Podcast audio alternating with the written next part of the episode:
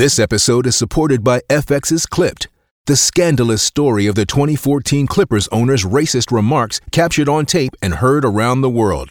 The series charts the tape's impact on a dysfunctional basketball organization striving to win against their reputation as the most cursed team in the league. Starring Laurence Fishburne, Jacki Weaver, Cleopatra Coleman, and Ed O'Neill. FX's Clipped, streaming June 4th, only on Hulu.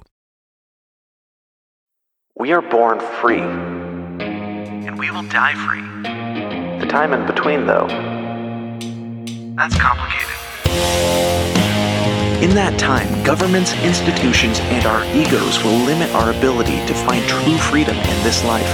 These are real stories of real people overcoming the odds, persevering in justice, and unlocking their potential. Welcome to Finding Freedom. Here's your host, John Odermatt. Hey, everybody, welcome back to another episode of Finding Freedom right here on the Lions of Liberty podcast.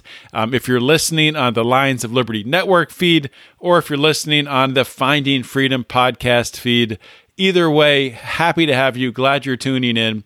I do want to let you know up front that this podcast, Finding Freedom, you know, obviously I changed the name over a year ago from Felony Friday, but I am the show is still evolving, still changing, and today's episode is going to be about ways to find your freedom through getting healthier, through dietary changes, through exercise, through through things like that. And I'm going to be taking a little bit of a trip um, down this road here as we're going to be talking about health. Um, in the next few podcasts, we'll be digging in, talking about you know supplements and things like that. I'm going to be having an awesome guest on to talk about some ways to use Bitcoin uh, to buy local beef. Really exciting stuff. So, it, just a, a little tr- trip down this road. Like I've said many times, the reason why I changed from Felony Friday to Finding Freedom was to give myself the flexibility uh, to do these types of shows, to to really explore different areas um, that I think people need to explore to find their personal freedom, to become the best version of themselves. Uh, you know that goes outside of politics, that goes outside of uh, philosophy. It comes down into into real life, into the the world we're living in, and you're experiencing in this moment how do we create a life around us that is the best life possible? And it's hard to do that if you're not healthy. So we're focusing on that today with my guest, Kyle Matovcik. I'm excited uh, for you guys to hear from Kyle, and we'll get to that in a minute. But before we do, I just want to remind you please, um, if you're enjoying this content, if you like what we do here at Lions of Liberty, we really appreciate that. We appreciate you listening, and we would appreciate it even more and be so grateful um, if you would consider checking out our Patreon or our locals and and joining there. Um, if you did, um, you would have had a chance to watch this interview live, as most of my interviews are broadcast live in our Facebook group or uh, on locals through a private YouTube link. So so you can check them out that way. And there's tons of other stuff, tons of other giveaways that we have in our Pride. Um, we give away more than I think any other uh, podcast out there, at least that I am aware of. So please check it out. Go to patreon.com slash Lions of Liberty or lionsofliberty.locals.com. Hope you enjoy today's show. All right, I am live with Kyle Matovcik here on uh, Finding Freedom. Welcome to the show, Cal. Good to uh, good to have you on the show for the first time. Of course, man. Yeah, I really appreciate you having me on. I'm really looking forward to the conversation. Yeah, yeah. We, we met in person at the Pennsylvania Libertarian Convention, which was cool. Uh, did some some shots. I think you bought me a shot of Crown. That, that, was that was nice of you. Appreciate that. Yeah, that's that's about the standard for just about everybody I meet in person.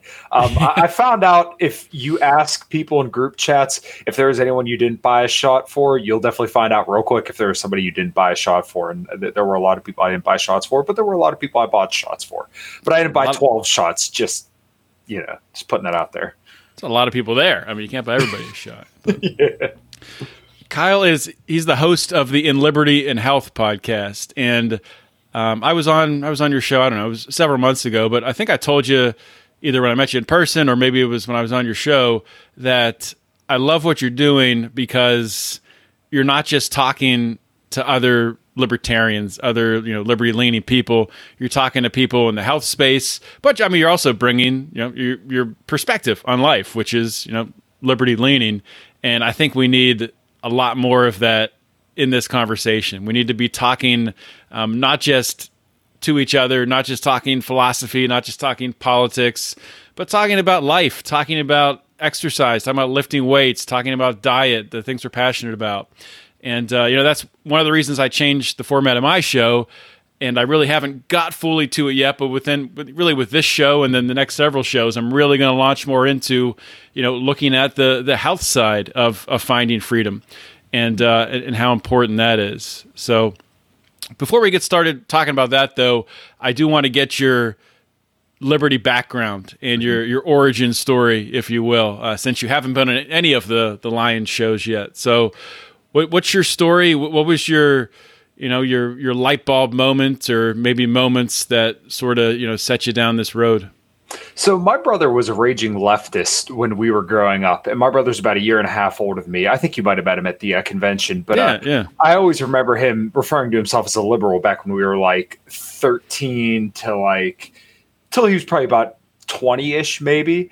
And uh, then the one day he said, "All right, no, I'm not a liberal. I'm a libertarian." And I'm like, "All right, well, you know, get the hell out of here until you know what the heck you are." And that kind of stuck with me a little bit. So um, he used to show me amazing atheist videos all the time, and I'm like, I like cannot stand this guy and he showed me the young turks. I couldn't stand them either. So i'm like okay well then i got to be whatever is the opposite of them right? So i kind of leaned into more like conservatism but i started watching people like stefan molyneux um, austin petersen eric july larry sharpe. And uh, just over time i'm like you know the arguments they're presenting the information they're presenting is very very convincing. And then a few years later um, I ended up voting for Gary Johnson and I voted for Jo Jorgensen as well. But through Jo Jorgensen and you know, um, kind of onto that, Spike Cohen, um, I found out about Dave Smith and then Scott mm-hmm. Horton, Tom Woods. And that's what kind of drove the rest of the nails home as far as libertarianism is concerned. Because I used to think that a lot of the foreign policy stuff was, you know, just kind of took it for granted because I grew up as a mechanic.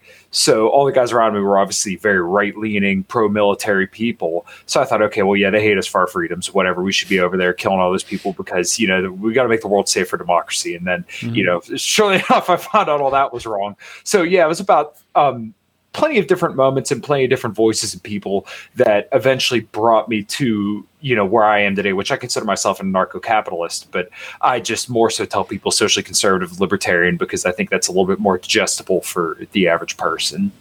Yeah, and you're you're younger than I am. You're what in your mid? You don't have to give exact age. Mid twenties, somewhere around there, right? I'll be 28 in November. Yeah, I would call that mid twenties. That's you, know, you, you got to hang on to that term mid twenties as long as you can. When you when you turn twenty nine, then then you're late twenties. Um, but I mean, the, the, reason I bring that up though is I think it's it's important to highlight because, like, would you just explain there? The way that you you know found these ideas is basically just through going out and looking, listening to podcasts, watching videos, things like that.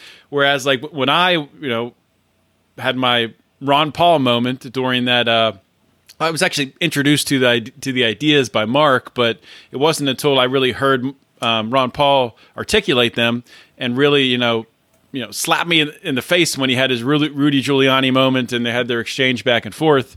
Um, I think a lot of people back then were exposed to it really from you know moments like that, and it was it was hard. It was really hard to spread the message of liberty, which makes it even more amazing um, what Ron Paul was able to do. And fast forward to today, and you can really just be like, oh, I was looking for some podcasts, looking for someone to listen to. Someone recommended this. I started listening, and it changed my whole perspective on life. So it's it's powerful, like how decentralized the media has become.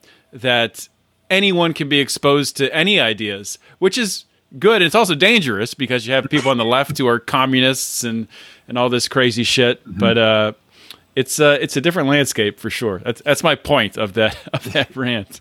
Yeah, dude, absolutely, and there is great utility to it, and this also applies to the realm of nutrition as well. And I'm sure we'll get there, but which is just incredible. um, the information is so readily available to everybody. And really, even before I was really a hardcore libertarian, um, I remember listening to Milo Yiannopoulos, but you know, as ridiculous as that is, um, that kind of eventually has that gateway over towards libertarianism when you kind of see some of the other people who are kind of like on the periphery of some of the right leaning people. Mm-hmm.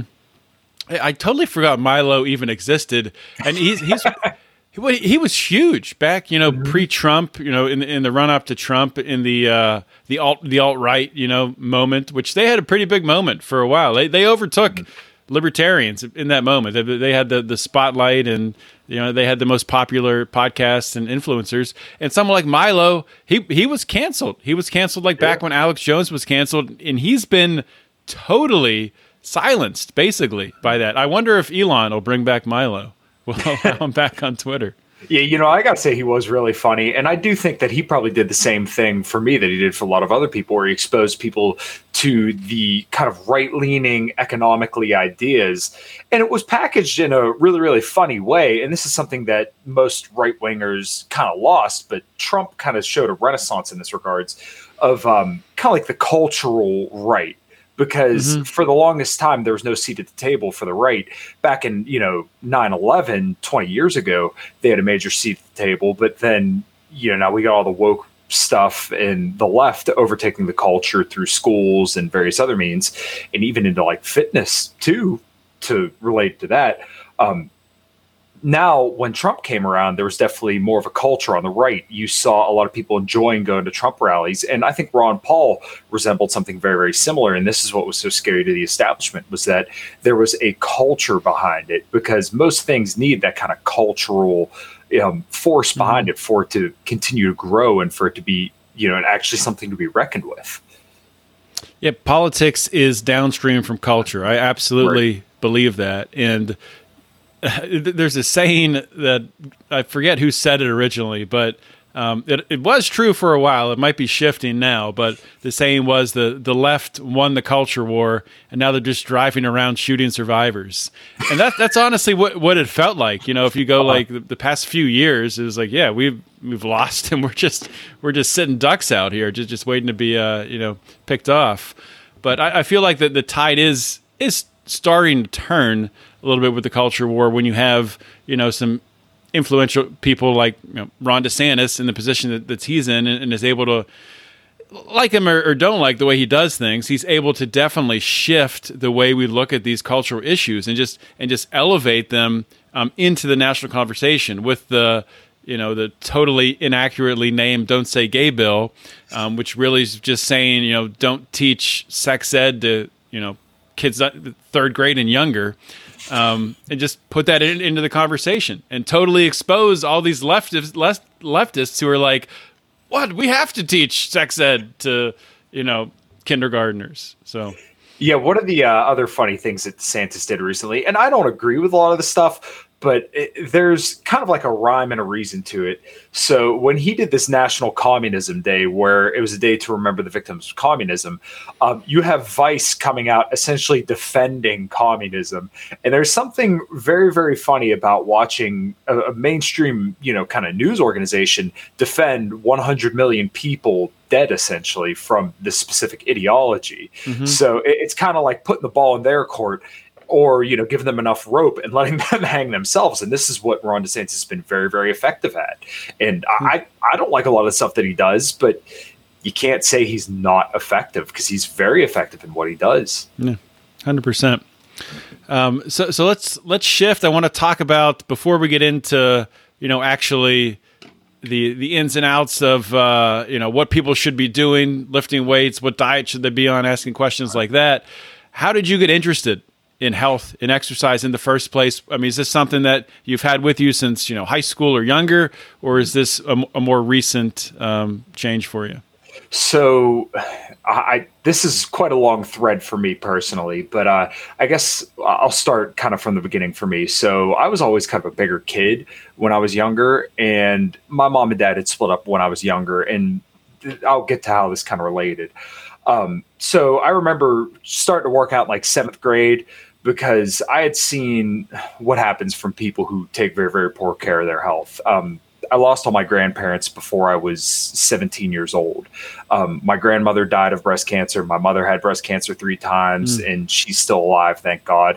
My dad is in his 50s, and I mean, he has tons of issues when he puts his hands over his head. He can't feel the cert, you know, his hands go numb almost instantly.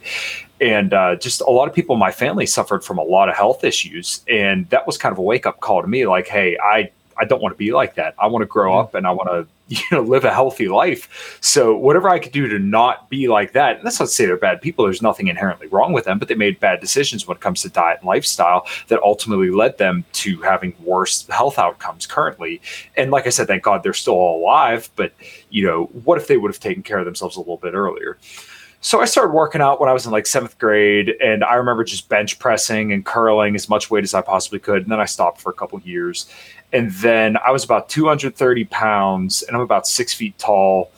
Um, being about 230 pounds back in, I want to say ninth or 10th grade, and I failed a year. So I would have been about 16 or 17 years old. And I said, okay, I'm going to start losing some weight. So I managed to lose about 40 pounds and then kind of put it back on and then kind of continued on. I was still working out a little bit, but not as much as I had been um, at the time. I lost 40 pounds and, you know, kind of kept yo yo dieting. So in college, mm-hmm. I got all the way up to 250 pounds and then at a weight loss challenge at um, my last job when I worked there, I lost, you know, 20 pounds and then gained it back again. And then finally, I decided, um, I heard about this wacky carnivore diet about three or four years ago and I thought, okay, well, that sounds pretty cool. And it seems like people have a lot of success with it. So maybe I'll just try for like a weekend or something like that and see what happens. That was pretty early, too. You say three or four years ago. I mean, I, I guess it was starting to gain steam then. Yeah. Right. So um, I saw the you know clip of Jordan Peterson on Joe Rogan talk about his mm-hmm. success with the carnivore diet. So um, about six months later, I decided, okay, I'm just going to go one weekend. I'm going to eat nothing but meat and see what happens. And I remember feeling really, really good, not bloated. And I used to get this just churning pain in my gut and I never knew what it was. I, I could never figure it out. And to kind of add insult to injury, there, I had throughout my childhood suicidal thoughts. I, I would never quantify it and say necessarily depression because I was never formally diagnosed, but perhaps I don't know.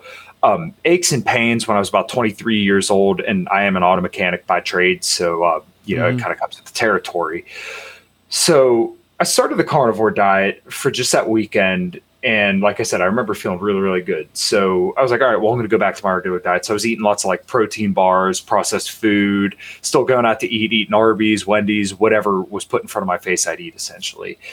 And uh, I remember getting really, really bloated and just feeling awful after eating this huge salad with um, Italian dressing, you know, just your standard Italian dressing poured all over it. And I'm like, okay, mm. I, I need to make a change. Something has to change.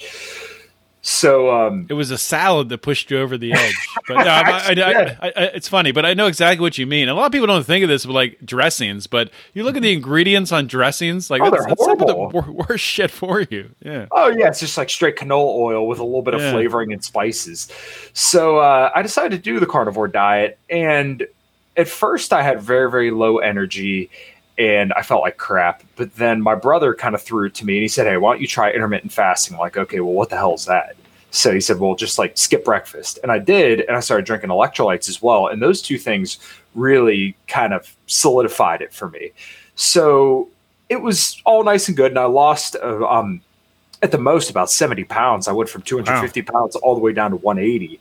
Wow. And, uh, all the you know digestive issues, the suicidal thoughts, stuff like that, the aches and pains, gone. I, it was mind boggling to me that um, diet nutrition could play such a role in my mental health. But um, the the problem started arising where I'd be good for a week or two, and then I would just binge. Right, my fiance Sarah, her and I would go out to eat, and I would just you know if there was cheesecake or any kind of dessert in front of me, I would just all in. You know so I did that for about two years. And when I would go on vacation, I would gain a whole ton of weight just because I would gorge. Mm-hmm. And I'd come back and I would do like a three to five day fast and lose all the weight and then you know eventually trickle it back up because I would cheat on the weekends. So, so, so at this time, just to just to re- you were doing IF intermittent fasting and carnivore, or, ju- or just IF? Both. Both. Okay. Yeah. So um, I had uh, figured out probably about a year ago, like, all right, well, maybe I could start reintroducing carbohydrates and we'll see how this goes. So I started using Carbon Diet Coach app because I was already tracking all my food. So I figured, okay, well, let's start kind of maybe getting a better handle on things. So I remember going out to eat and having like a sweet potato and thinking, okay, I don't have to gorge. I don't have to, you know, binge every carbohydrate in sight. I can have this and this will be good. So, um, kind of a long-winded way to say that carnivore yes it helped me a lot and it definitely cemented the behaviors i needed to get me to lose weight and keep it off. But um, you know kind of learning those behaviors is what kind of got me to health and realizing that um, this is so important. And really the fact that i just don't have suicidal thoughts anymore and no more aches and pains digestive issues really is what made me feel so passionate about health that I'm like, okay, well, other people need to know how good you can feel because I had no idea that I could feel as good as I do now. I had no idea that I mm-hmm. could wake up in the morning and feel, you know, have energy. I didn't know I could eat a meal and not feel bloated. I didn't know I could eat a meal and feel satiated and not have to worry about going to the bathroom a little bit later. I, I didn't know. So once I figured out that, you know, this is what eating right and exercising does for you, I, I, have to give other people these tools so that way they can do the same thing for themselves. Now, obviously, I can't make other people pick up weights or stop eating junk food, but I mm-hmm. can give them this information and arm them with the knowledge to become better. And that's kind of what I'm seeking to do through the podcast. Yeah. So, so your your experienced personal changes led you to want to share with other people on the podcast, which is awesome. I mean, that's mm-hmm. what really podcasting is for. That, that that's cool. So my concern, and I guess I'll, I'll take a step back. Like, sure. the, the way I look at dieting, or and I hate, I kind of hate the word dieting because yeah. it, it, has a connotation like it's you know some sort of crash diet or something you do for a couple weeks. Um, uh, you can call it like like lifestyle, the, the way you eat. Um, right. even that, I'm not super super fond of using, saying that way, but I think people get the point. So. Um, I, I like the way I look at it. I think people people are different. Bodies are different. The way we process our food is different, and I think that even changes like depending where you are in your life, even depending on, on the season that you're in. May, maybe the foods, you know, how, how, different foods interact with your body. Um, so the, the way I look at carnivore, and I think with a, with an elimination diet like carnivore, and even you know vegans, I think have similar things where at the beginning of it you have just tremendous results um, for for a lot of different reasons. Um, one of them being um, you're you're cutting off the feeding of that bad bacteria in your gut. I mean, you're talking about how, how you had, you know, some digestive issues and things like that. It wouldn't surprise me is what happened when you went to carnivore, you went and you went to IF, that that bad bacteria just really died off because you weren't feeding it with sugar and yeast and, and all these different things, which is good. But I think what ends up happening, this, I, some people I think have have a body where they can just eat meat, and for whatever reason they could just eat meat the rest of their lives. Some people are just different, but I do think that most people need some fiber um, because I mean fiber is is what feeds our, our good bacteria in our gut. It's and it's how it thrives, and it's it's how you know it takes over and uh, keeps that bad bacteria out. Um, what are your thoughts on that and? On just in general, like people sticking to, to one way of eating or, or, or trying different things? Well, so when I was a carnivore, I I, I hate saying that because it sounds so silly, but when I was on the carnivore diet, um, I was very dogmatic, and I tell people this all the time. I, I, was like a kid with dynamite because I figured out something that worked for me. Right, this worked very very well for me. I felt great, and I lost all this weight. I cured all these issues. So everybody else should do this too, right? This worked for me. So I guarantee it's going to work for everybody else. And there's also evidence to support that um, animal proteins are the most bioavailable for our bodies. When you look at the, the digestible, indispensable amino acid scores charts, um, eggs, ten, eggs and whey kind of right at the top of the chart. So they're the most bioavailable proteins to us. Um, and then animal foods are up there as well. And then plant proteins are normally down at the bottom. So when you look at it that way, it's very convincing to be carnivore, right? But the problem is, is that how are you going to get someone like me, who's very, very active, who lifts a lot and has a very active job or on my feet all day? How are you going to eat 3,000 calories of just fat and protein every single day without having to go to the bathroom a lot because you're ingesting so much liquid fat. Because I mean, that is a lot of freaking calories. And not only that, like you said with fiber, um, there's evidence and different studies done that show per, I think, I'm going to butcher this, but I think it's per 10% fiber increase in your diet, there's actually a correlation with overall longevity, right? Uh, an overall mm-hmm. reduction in um, all cause mortality. So I don't think that's necessarily linear and um, you know kind of applicable to everybody, but I definitely think that you shouldn't exclude fiber from your diet unless you absolutely have to. And there are some people that have to, and a lot of like the flexible dieting and pro carbohydrate kind of guys, I think kind of throw the baby out with the bathwater when it comes to carnivore and don't give the devil its due, so to speak. But that's not to say you should never have fiber again. Like, okay, if you have gut issues, let's do an elimination diet, figure out kind of what's going on, and introduce carbohydrates, maybe fruits or sweet potatoes mm-hmm. or more easily digestible carbohydrates back into your diet. So that way you can expand and enjoy more foods. And there's more to life than just eating meat and being in the best shape of your life, right? Sometimes you're going to want to enjoy food. Sometimes you're going to want to go to the beach and have a margarita, right? Sometimes you're going to have ice cream with your kid or something like that. So there's so many different aspects to food and we're supposed to enjoy it with people right? We're, we're, we're meant to be around other people. We're meant to enjoy life with other people. So part of that is going out to restaurants enjoying food with other people. So when you just eat meat it, it's cool you lose weight but like you know there's more to life than just being jacked and tan and you know just your diet. There's you got to adjust for the highest quality of life. And I think that when you cut out fibers, you typically compromise that area of quality of life because fruits and different sweets, even at times, can be very enjoyable as long as you're not over consuming them. Yeah. You, you don't want to be the guy that shows up at a party and then leaves because there's not enough meat. I mean, nobody wants that guy at the party. not enough meat guy. But yeah. I, I, I, totally agree with that. I mean, I th- you need to have balance and – you know, people find consistency in, in, different ways, either through meal prep, you know, so you have your, you know, your meals the same throughout the day. I like doing like a lot of the time I'll do a protein shake for lunch. Just, I don't have to think about it. It's just what I'm having. For breakfast, I'll just have eggs and like this time of year, I just have eggs and, and uh, avocado for breakfast every morning. That's it. I don't think about it. Do you do anything like that with your with your meal prep or with your meals? Oh my god, dude! I am like religious with meal prep. So um, typically, my week of eating is almost laid out um, every single Sunday. So uh, I don't know if anybody have, has ever seen on Twitter. Typically, I'll put up my meal prep, and yeah, I have I've two pounds. Of, yeah, two pounds of ground beef, and I mix it up. You know, put a little bit of seasoning on it, and then throughout the week, I'll enjoy that for lunch. And I've been doing that literally for three or four years, and I I, I never like don't like it. I never pick up the ground beef in a container at lunch and think, oh, well, I'm not excited to eat this. Which okay, you know, maybe I'm not saying everybody has to do this, but it's so easy. It tastes good. It reheats good. Put a little bit of G Hughes barbecue sauce on it or some kind of sugar free barbecue sauce because they're so low calorie and they're very, very good. And it's very high volume. So it, it's pretty satiating and you kind of get a lot of bang for your buck, so to speak. Mm-hmm. Um, I, I absolutely love it. And then usually um, for like a morning snack or something like that, my goals right now are to put on lean mass and maintain as much lean mass as possible. So I try to trigger muscle protein synthesis at least four times a day.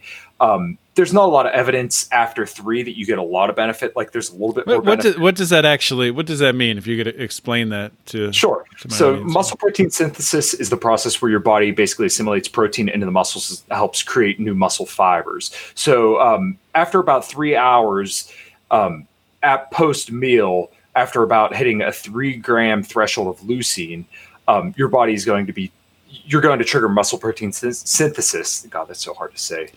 but, um, I'm just trying to get you to say that as many times as possible. uh, MPS. Um, after you eat about 20 grams of protein um, of a good quality, that's going to have your three grams of leucine, which is the specific amino acid that triggers MPS and is going to help assimilate, you know, the proteins to your muscles and, um, you know, help build muscles. So about every three hours, and not everybody has to do this. If you eat three meals a day, you're fine. Um, I'm just trying to eke out as much as possible. So, you know, typically I'm about, you know, one meal at 530, um, you know, a little bit of protein around 8, 8.30, and then lunch around noon, something around 3, and then one more meal around 6. That's typically about my day. But once again, my goals are right now to eke out as much muscle growth as possible and maintain as much lean mass as possible while I'm in a cut right now, so I'm trying to lose mm-hmm. a little bit more weight. But um, yeah, so my diet mostly centers around protein, but I'm still low carbohydrate by volume of calories. So um, about 60% of my calories come from fat, which equals up to about 112 grams of fat per day, and then about 170 grams of carbohydrate, and then about 190 grams of protein throughout the day. And that keeps me satiated. I don't feel like I'm restricting. In fact, this past um, weekend, uh, Sarah and I went to the Cheesecake Factory, and I literally had a piece of Lowlicious cheesecake and enjoyed it. And I still lost weight into the next day. But yeah. this is because I, I budgeted budgeted. I mean, I was hungry a little bit in the morning. I had, you know, a small lunch with Greek yogurt protein powder and then didn't eat anything until we went to dinner. And once again, I enjoyed that dinner, but that's because I was disciplined throughout the day and I didn't, you know, gorge when I got there. But th- to kind of tie back to carnivore, that was the problem with me being on carnivore is that I just wasn't eating enough throughout the week that by the time the weekend came, it was, you know, you know, all let the boats loose. Let's go. Let's have some food mm-hmm. because my body was so starved. And I don't think people realize just how smart our bodies are. We're going to find those calories some way, somehow, if you are on an absolute starvation diet. So when it comes to losing weight, you got to be careful with how you do it. You don't want to restrict too much because that can actually have negative consequences when it comes to your metabolism. Right. But you know, you obviously you still need to move the marker enough to, you know, get the extra fat out of your body. So, just a couple more questions on dieting. I just want to get your, your opinions on a couple different different diets. Um, mm So, so veganism. Um, I mean, you know, there, there's people that, that seem to be pretty healthy being vegans. There's people who you look at them, you're like, wow, you do not look healthy at all. So, what's what's your opinion on, on someone eating a, a vegan diet? Is, is, it something that people can really, you think people can manage and actually put on muscle and, and live a healthy life? Um, one of my favorite people in the fitness world is a guy named Stan Efferding. Um, he's the world's strongest bodybuilder, and he is just a wealth of knowledge. But he always says compliance to the science. So, um, really, all diets work when strictly adhered to. But um, my problem with the vegan diet is that it's lacking in, you know, basically meat, right? Because everything that we get, you know, a lot of the proteins and iron, B12, um, riboflavin, um, even creatine is all found in meat. So when you take that out of a vegan or when you take that out of your diet, then you're missing all those things. So they need to be supplemented. And you want to get obviously all your nutrients from whole foods as much as possible. Now, obviously, we live up here in Pennsylvania, so we, you know, I personally supplement with vitamin D as much as possible. And then when you also exclude fish, then you miss out on those um, fatty acids that you can only get from mm-hmm. fish. Um, the other downside of a vegan diet, and this is kind of an upside too, depending on how you're looking at it um, in order to get the same amount of protein in a three ounce chicken breast, which is about the size of my palm, right? Um, you would have to eat five cups of quinoa to get the same amount of protein in a three ounce chicken breast. So imagine how your gut would feel after eating five cups of quinoa versus eating one three ounce chicken breast. So, in order to just get the same amount of protein on a vegan diet, you have to eat so much more food, which may be good if you're looking to be satiated because the food's so low calorie dense, but it's so voluminous. Um, that may be good, but once again, you're going to have so many digestive issues because uh, sit down and eat a whole bunch of edamame beans and then get back to me. Let me know how you feel the next day. Believe me, I've done it before. It's rough. So that being said, um, you're just missing out on you know some of the most bioavailable foods. And I understand the ethical arguments, but when you actually look into this, um, Robb Wolf has done a lot of great work on this. He was on Joe Rogan recently, and I have mm-hmm. him. On, I've had him on my podcast now two times. Um, he wrote the book Sacred Cow with Diana Rogers, and they kind of went into some of the science surrounding the environmental arguments surrounding meat.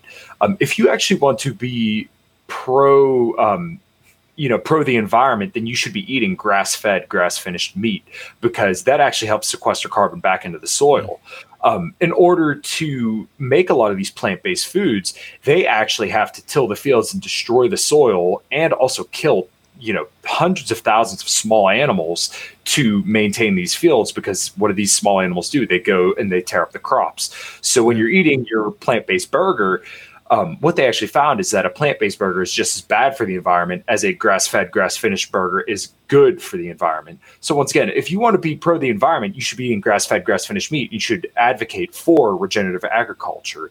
Um, I actually have an article pulled up here um, before we were uh, shooting the shit here. Um, the GMO Impossible Burger is positive for carcinogenic glyphosate. Um, the GMO Impossible Burger tests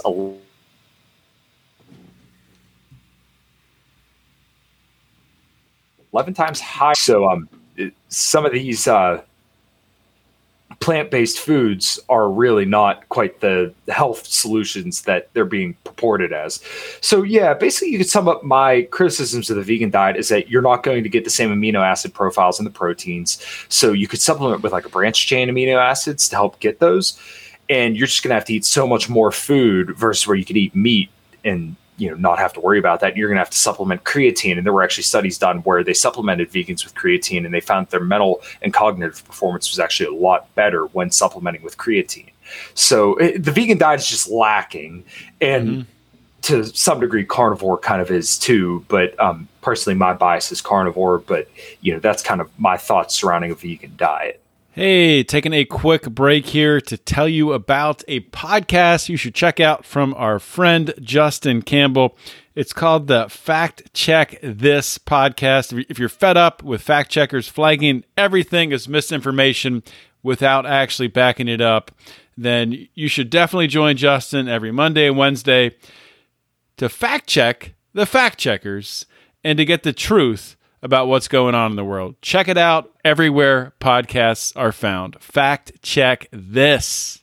Uh, that's that's great, and that's pretty closely aligns with with uh, with my thoughts on it as well. I, I, think I heard that same that same podcast, that Rogan podcast, um, or maybe maybe it's a different one where uh, they were talking about um, really what's in these impossible burgers, impossible meats, and like you were talking about, you know, in, in order to produce that amount of protein from potatoes or peas or whatever that goes into it, just all the animals that are killed, there's also all of this waste. They got to destroy basically or to squeeze out this little bit of protein out of the potatoes. Then you have all mm-hmm. this all this waste, vegetable waste. What, what the heck do you do with it? Um, I don't know. It's and it's all mixed with with soy and, and other junk and mm-hmm. canola oil, like you said before. It's it's just not healthy. Like it's so upside down that this is being marketed as like the healthy option, and it's so disgusting to me that you have these initiatives to have uh, vegan day in schools and kids kids eat vegan with these terrible impossible burgers. Right. It's just uh, it's it's disgusting. It's horrible. We've got to put a stop to it. I consider that downright child abuse because. Um, there is a hypothesis put forward that I'm personally a fan of and I think makes sense. Um, if you go back through our evolutionary history and you look at um, apes, right? If you look at mm-hmm. gorillas and mostly animals like that, they have very big distended guts. Well, that's because they need those big distended guts for all the, you know, basically um, intestines and other stuff in there. So when they eat plant matter, it can ferment and then get the fats and proteins from it, right? So gorillas actually spend a significant amount of their day just chewing because the amylase genes in their mouth help ferment the grass. So that way, once again, they can get proteins and fats from it. Um, if you look back in our, you know, before we were Homo sapiens, eventually we learned to cook, right? Which made foods a little bit more bioavailable. We also learned to stand upright and around this time, we also learned how to build tools. So we actually learned how to essentially throw things, stand upright, and cook. And that all kind of suggests that we no longer needed all this gut to process all these foods because we were killing large animals to mm-hmm. get, you know, fats and proteins. And we were cooking them and they were more bioavailable. bioavailable. So we actually got rid of gut for brain. So that's why you know, I'm such an advocate for eating meat is because I do believe that essentially eating meat all those years ago, for as long as we did, is essentially what made us human. We no mm-hmm. longer need to eat so much plant matter that we were able to stand once again upright and be, you know, the creatures that we are today versus having to, you know, have less brain and more gut and have to spend so much more time chewing and, you know, essentially not being free to do other things. I, I, did want to come back to one thing you said, uh, sort of re- not not really related to veganism, but just talking about supplementing with creatine. And I, I hadn't heard anybody advocate supplementing with creatine I, until a podcast I recently heard. Uh, Lewis Lewis Howes had on a guy named Andy Galpin, Oh, I know Andy he is, Galpin is like a performance coach. Honestly, one of the most informative podcasts that I've listened to. But what really surprised me when uh, Lewis asked him, like, what is one supplement you would recommend everyone take? He said creatine. And he's just going in like basically there's been studies done, there's no negative side effects. And um, it was just really surprising to me. I haven't heard anyone mention or recommend supplement, supplementing with creatine since I was in high school, you know, playing football, you know, try, trying to bulk up with creatine. So Yeah. do you, have, is that something that uh, uh, do you take creatine? Do you recommend taking creatine? I mean, do you hear anyone advocating for that? Yes, yes. So creatine is actually one of the most researched supplements out there, and there are very, very little to no side effects to it. It's very, very safe, and um, yeah, I completely recommend taking creatine. And on top of that, I also recommend taking beta alanine. Um, beta alanine actually helps you buffer lactic acid. So to kind of break this down and to explain it more in layman's terms, when you're exercising, right? So let's say you're doing a whole bunch of push-ups and you can only do 12, right? Well, eventually what happens is lactic acid builds up in your chest and that's going to eventually stop you from doing more reps. Um, when you take beta alanine, that actually helps you buffer that. So when you start getting past that minute of time under tension, you can actually go longer. And beta alanine, same deal, has been very, very well researched and it's very safe. It's not, doesn't have any crazy side effects. The only thing that I'll tell people, um, if you take beta alanine, and I've only been taking it for probably like seven or eight months now. Um, the first time you take it, it will mess with you a little bit and you're going to get a little bit of a tingly feeling. Um, I can't remember exactly why that is, but uh, it, it gives you this little tingly feeling. But eventually, it goes away after you take it for long enough. But um, yeah, I highly recommend taking creatine and beta alanine. Those are the two like safest and just you know very low cost supplements that you can add to your diet. Like a pre workout, like let's say you want to do like a pump pre workout. Um, just drink that with creatine or beta alanine, or you could mix both of those with um, like a post workout pro- protein shake or just mix it with your water or something like that. Um, yeah, I definitely recommend doing those because it's going to help um, build lean mass. Because once again, if you could spend more time under tension, um, then you're going to build more lean mass because you're doing more work and you're applying more load to the muscle. Right. Makes sense. I, I think I actually will start supplementing with creatine again, which is crazy. I, I never thought never thought I would say that, but I have to look into uh, beta alanine as well. Uh, so, you know, talking about exercising and uh, lifting weights, what types of uh, you know strategy do you bring into the gym? Are you doing you know, he- heavy loads, low reps, or, or do you do you rotate between low reps and, and high reps? What's your uh, what's your attitude towards that? So, as I mentioned earlier, my goal right now is to put on as much lean mass as possible and maintain as much lean mass as possible, as I'm in a slight caloric deficit right now. Um, so, when you start trying to lose weight, um, obviously you want to eat as much protein as possible. About one gram per pound of body weight is going to be ideal. I know it's kind of a little bit of sand, side tangent, but um, one of the people I really look to when it comes to uh, research on building muscle is Brad Schoenfeld, and he's like the world's top researcher in building muscle. And most of his research typically says about 10 to 20 sets per week per muscle is going to be ideal for building muscle. So once you get below that like 10, you're probably going a little bit too hard. And once you get a little bit higher than 20, then it's just kind of like junk volume. It's not sufficiently um, stimulative to the muscle. So personally, what I do is every single muscle gets hit. Um, well, I guess it'd probably be a little bit easier to start with the the way I kind of do my workouts. So, like, I do a push pull leg split. So every single muscle gets hit at least twice a week. So Sunday, I go into the gym and I do chest, shoulders, and triceps. Um, every single muscle that day will get six sets each. So, um, and then later in the week, like today, since we're shooting this Wednesday, um, I did push or my push day again. So I did chest, shoulders, and triceps. Um, So I'm getting about 12 sets per week, and they're sufficiently hard. I'm usually anywhere in about the eight to 15 rep range, except for when it comes to maybe like some of the compound movements. With those, I go a little bit lighter. But when it comes to isolation movements, I tend to go a little bit higher. Um, I was training to failure, but I'm cycling off of that just to kind of give myself a little bit more time to recover. Because training to failure can be very, very fatiguing, and you still get a lot of the same stimulus and a lot of the same benefits of going to failure by stopping about one or two reps shy. So, uh, yeah, personally, like I said, about six sets per muscle per day is normally what I do. So, like, like I said, today was chest, shoulders, triceps. Tomorrow is going to be um, biceps, back, you know, lower back, so like deadlifts, a pull day, and um, traps. So um, yeah, typically I shoot for about six sets per muscle per day.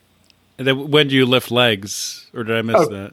Oh no, no, I, I do legs too. Um, I guess I should have uh, elaborated on that too. But yeah, Tuesdays and Fridays are my leg days. So um, like a leg day would I've, I've seen I've seen you posting your, your deadlifts on Twitter, so I know that you're you're lifting legs. Yeah, yeah. Well, I actually do those on my pull days because uh, I it, that'd be a hell of a lot of load to do squats and deadlifts on the same day. Some people do it, but I mean that is just like that is murder for your back. And I mean, yeah, if you have good form, you'll be okay. But still, that's just a lot of freaking load to put on your spine.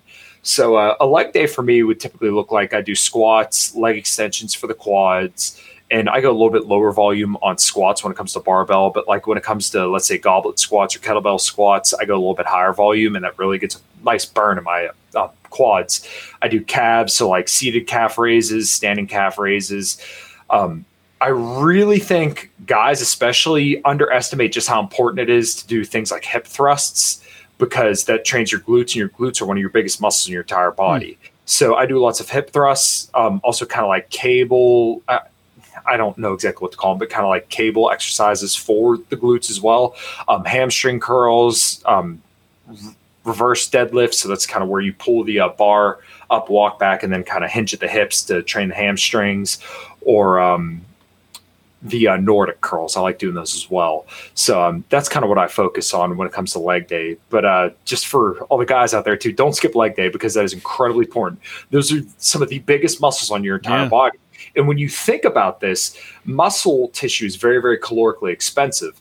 So when you have these large muscles that take up a lot of oxygen that are on your body, if you're not training them, then you're leaving a lot of, you know, calories essentially on the table because you want to be able to eat as much as you can, right? We all like eating. So you should train your leg muscles as much as freaking possible to get them to grow. So don't skip leg day. That's very, very important. And to go to kind of the longevity aspect of this too, when you get older, what happens? People fall. Well, if you have Mhm. strong legs, you're a lot less likely to fall. You're going to have a lot more stability. And that correlates very, very well with longevity. So, dude, don't skip leg day.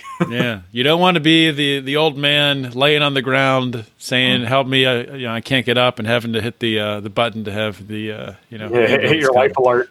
your life alert. Yeah. I for, what was that? com- What was that commercial? I'm falling and I can't get up. Is that is that what it was? Yeah, I think it was the so, life, for alert. Yeah. there were always old ladies falling around in the tub, tapping their chest with the life alert on it. yeah. But that's true. I mean, I, I think, and, and I, I mean, kind of, kind of going with that, I do think it seems to me, at least, maybe you know, it's kind of biased in the circles that you run in, but it seems like you know, our generation. When I say our generation, I guess I mean like, are you, you'll be a millennial, right? Are you a millennial? Yeah. Or okay, It- millennials and even you know even younger, uh, younger than millennials, whatever generation that is, Generation Z or whatever they are Zoomers. Um, Zoomers. I, I, it, it seems like we take health a lot more seriously than even like Generation X. Um, definitely, the Boomers have kind of been like more like a late in life change. Like, okay, now we're gonna get healthy as they're as they're aging.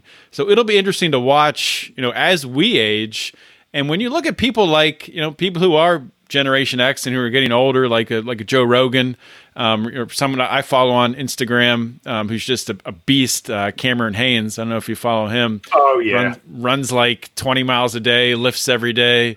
Uh, he's a big time bow hunter. And you look at them, and they're in their fifties, and they're just they're just jacked and look healthy Crushed as it. hell. And it's like, well, I mean, if they can do it, why can't we? I mean, Mm-hmm. so it'll be interesting to see how our generation ages as we're it seems like it seems like at least we're taking better care of ourselves. Right. Well, this kind of goes back to once again my origin story is that I saw my mom with breast cancer three times, and part of um, what makes me such a disciplined person. I mean, I get up at four thirty every single day, essentially, no matter what. Even if my band plays till like eleven o'clock at night, still I'm usually not up, you know, any later than six o'clock the next day.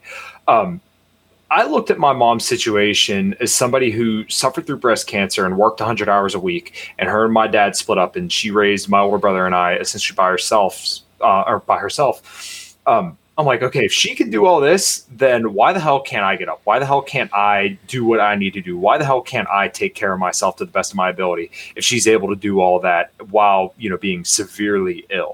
So I think a lot of people our generation have seen people like that, people who were really sick because you know our grandparents kind of got around the 70s is where a lot of these hyper palatable foods started coming into place. Yeah. You know, they traded out the butter for canola oil and different vegetable oils. They traded and, out the fat for sugar. Everything was low fat, loaded up on sugar. Yeah. Right, right. And they started demonizing fat and mm-hmm. then everybody got fat as a consequence of that and yeah. you know we just put sugar in everything and now you know sugar consumption is going down but we still see obesity going up because people are still seeking out the hyperpalatable foods that you just can't stop freaking eating um, but like you said i do think people our generation are starting to take their health more seriously because especially after the last couple of years i mean how could you not when mm-hmm. you see people who are older, you know, getting terribly sick with, you know, it's uh it should be a wake up call to you to say, hey man, you got one life, you better damn well do your best to be a rock star while you're here and take you know damn good care of yourself. I don't want to be that person who's 70 years old and can't walk. You know i see people who are obese all the time that can't walk and there's not they're not bad people but they made bad decisions and i want them to feel better. So every time i see someone who's a little bit heavier set start to take the steps towards health i I congratulate them. I constantly give them, you know, props. Um, I just had Quincy on my show recently, but uh, you know, you see him all the time. He's doing squats, he's doing push-ups, and people criticize him. Oh, you know, you're not going low enough. Like, look, this dude's just doing it every day. He's consistent. He's trying to make a change. Let, let's celebrate that but yeah, I think it's very, very important that we take care of ourselves so that way when we get older, we don't have to push the life alert button. I want to be 70 years old, still being able to deadlift 700 or uh, 500 pounds. That's my record yeah. so far. I would love to, you know, keep going up in weight. Man, if I could just do 400 even when I'm 70 years old, it'd be incredible. I'd be stoked. And you know what? I think it's important to have like a specific goal, like something like that, even if it way off, you know, 70, 60, 70 year, years old, some sort of athletic goal, weightlifting goal, running goal, whatever. Um, because what that's going to do, it's going to keep you accountable. Um, you know, as you you might have, you know, a weekend or a vacation or whatever where you know where you let things go. You you might miss a week working out because you you have a busy week or something. But what's going to pull you back on track is is that long term goal, and you have you also have to have it you know linked to really um, you know some sort of something inside you that you're doing it for, be it your your family or your, your kid or or whatever. But I think that's that's super important. Yeah, I agree completely. And that is something that people should do. Hey, you need to hold yourself accountable. Like, hey, did you miss a workout? Did you miss a meal? Um, you know, in all aspects of your life because once again i don't want to be that person when i'm 80 years old that just can't take care of myself i'd much rather have a long you know health span than a long lifespan you know what is your life if you can't enjoy it when you get older mm-hmm. you know, is it really anything at all personally like i said earlier i don't want to be that 70 year old person that can't you know, function for myself. Just put me out of my misery if I'm like that. You know, I want to be able to get down on the ground and play with my future grandkids when I'm 70 years old. I want them to look at me and say, "Holy crap! You know, look how strong granddad is." That, that's something that I have in my mind, and I want that to be a reality. I want to be the hmm. dad that's jacked and tan into his 40s and 50s. I don't want to be like these other people who are obese that I work with and then complain about their backs and their knees and needing all these surgeries and can't take care of themselves because they just made poor life decisions. That's not who I want to be. So, you know, that's why I try to spread this message as much as much as possible. Try to tell people like, dude, you get one chance. Take care of your freaking bodies. Hundred percent. And, if there's people out there listening to this and they're like, "This was great," you know, I love, I love what Kyle's saying. Well, I want to learn more. So, how can they find your podcast? I'm assuming it's on all the podcasting apps, but like, what's your format? How many shows do you do, you know, per week and or whatever? All that's all that stuff. Sure. So the uh, show is, like you said, in Liberty and Health, and um, it is on all major audio platforms. It's on YouTube. It's on Odysee. So uh, make sure you subscribe and check me out there. I post clips on Twitter. Uh, sometimes when I'm walking in the morning, I'll put up a little video and kind of let everybody know what I'm doing. But uh, yeah, I usually try to do three shows a week. I'm pretty consistent at that. Um, I have on all sorts of libertarian people, but I've also done a lot of solo episodes on how to build muscle, how to lose weight. Um, my thoughts surrounding the uh, c word, and um, you know, I try to dive into a lot of science and bring information to people in a little bit of a digestible way. But I also dive into some automotive stuff. I did a show on green energy and efficiency. Um, I did a show on automotive basics. But you know, I just try to bring all the things that you know are kind of on my mind and give people the tools to make themselves a little bit better. So yeah, in Liberty and Health, YouTube, everywhere you can find podcasts. Um, yeah, check it out. And um, you know, if anybody ever has any questions, feel free to reach out to me. Yeah, definitely check it out. And if, if you have a, a friend, you know, maybe you're a libertarian and you have a friend who you know is into, you know, health stuff and lifting weights, but you haven't been able to, to break through on uh, you know the ideas of liberty, share Kyle's show because you know that's gonna gonna bring them in to uh, to hear him talk about those things and also be you know have the ideas of, of liberty sprinkled in. So a great way to uh, to get some outreach there. So yeah, yeah, absolutely. And a lot of these people in the health world are a lot more liberty minded than I think a lot of people really even yeah. understand. And uh, a lot of my guests have kind of confirmed that for me. So, uh, yeah, if you check out my show, I think you'd be surprised how many uh, uh the uh, people who are heavy into the fitness world are on our side already. It makes sense. I mean, if, if you take care of yourself, I mean, you're going to have that personal responsibility already. So that's that's really what it's all about. So, yeah. all right, Kyle, thanks for coming on the show, man, and uh, we'll talk to you soon. Awesome, man. Thank you. Hey, thank you so much for tuning in and listening to today's episode. Uh, before I send you on your merry way to the, the next podcast or, or the next thing you got to handle on your to do list, um, before you go, let me just encourage you, please. If you've been listening to this show for a long time, or if you just started listening to it and you really appreciate the work that we put in here at Lions of Liberty, please consider supporting us. You know, I'm not one who likes to to beg for money, and I'm not begging for money. Uh, I'm just making it uh, making it known that myself and Mark and Brian, we do put a lot of work into this show, and we do have a, a lot of patrons, a lot of supporters already. Some who've supported us since the very beginning, which is remarkable, amazing, and we are so thankful for that. But for us to really take this show and what we are trying to do here at Lions of Liberty to the next level, um, we need more people that are supporting us, that are backing us, that have our back um, both uh, figuratively and also financially. So please consider, if you haven't already and you like what we're doing, joining and supporting us on Patreon or on locals. Uh, you can join on Patreon by going to patreon.com slash lions of liberty or on locals by going to lionsofliberty.locals.com. You're going to get access to early content, early releases. Um, many of our interviews you can watch live um, as they occur, either through a unlisted YouTube link or just in our Facebook Pride if you're a Facebook person. So please do uh, consider joining for either as little as $5 a month, or you can go all the way up to some higher levels where you actually get influence over the show. You get private calls with us and things like that. But every level also does get a discount in our Lions Liberty store, which you can find and you can you can look at all the, the great t-shirts and, and things we have there at lionsofliberty.store. So thank you so much for all the support over the years, and we look forward to seeing you in the Pride. This is John Odermatt signing off. Always remember to keep your head up and the fire is liberty burning.